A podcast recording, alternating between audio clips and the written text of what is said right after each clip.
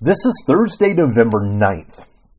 One of the surprises of the last years of my mother's life was the discover of her parents' story, and that really was her story as well. One evening after dinner, my mom sat with her lone surviving uncle.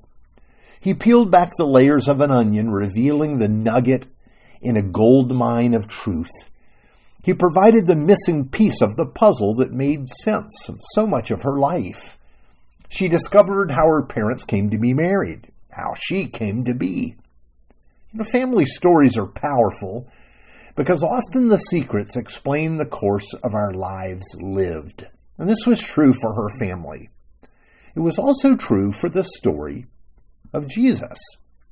Here's our text for today, Matthew 1:18.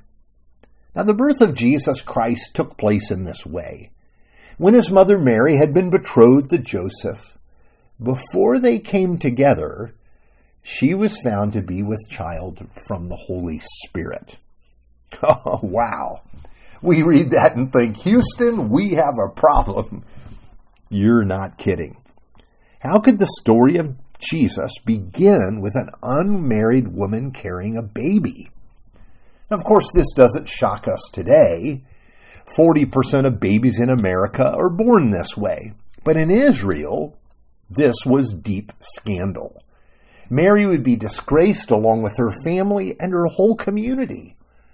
I remember years ago meeting an elderly man in Europe who explained that when he divorced his wife, his parents required him to visit every home in his village and make an apology. You see, this had never happened in their village. This didn't happen in their village. And this was true of my mother's story. Her mother was found to be pregnant before she was married to her father.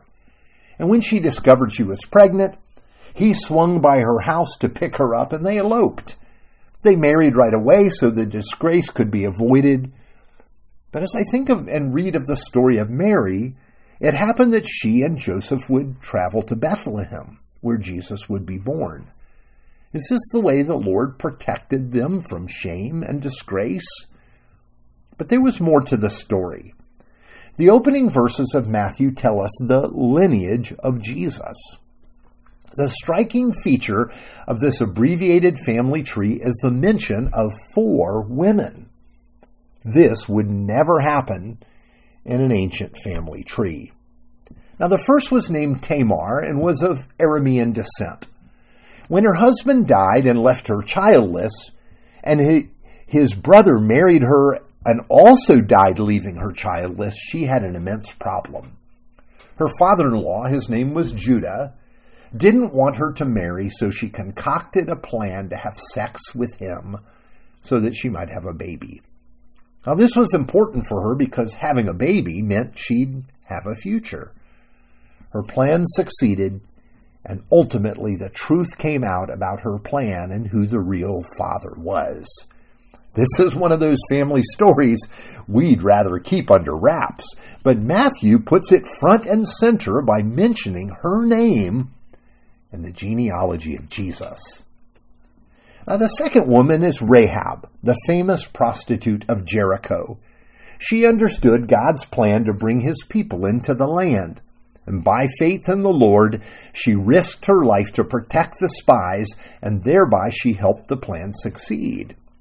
Then, third, there's the Moabite woman named Ruth. We have a Bible book that bears her name. She clings to her Jewish mother in law, though again she's from Moab, after her husband dies, and she returns to Bethlehem with her.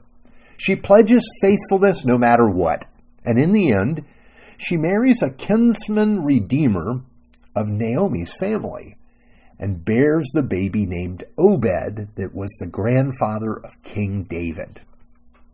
And finally, the fourth woman in the story is Bathsheba. Matthew doesn't even use her name.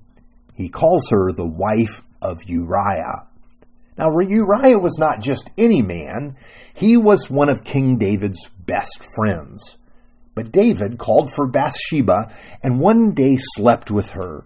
He had Uriah killed to keep it all a secret, but the Lord knew. Bathsheba became one of David's wives and was the mother of Solomon, the king after David. Okay, now that feels like a review of much of the Old Testament history. So why mention the women in a family tree that would normally be reserved for men alone? You see, God is showing how He works, not in the natural way, but by grace. The women reveal both sin and grace, strength and wisdom, to seize God's plan and to live in it.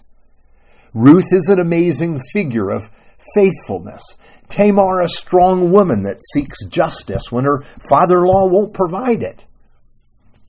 They open the door for us to see how God would work through Mary, young and strong, and faithful to the calling she received from the Lord. She, they show us the people that Jesus has come to save, the worst of sinners as well as the most gracious of saints. Now, I do want to mention one thing before moving from my mom's along from my mom's story.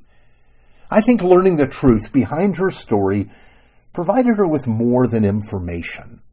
It struck her how God is the God of grace, and she could see this grace writ large in her life.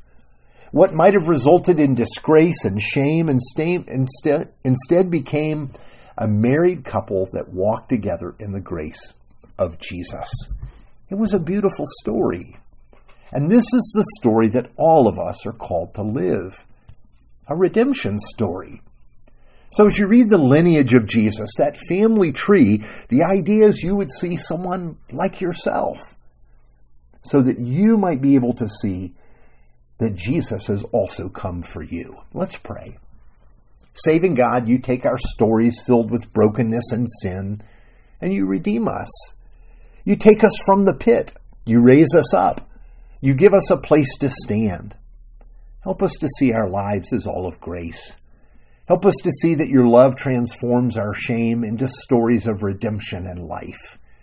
For in the name of Jesus we pray. Amen.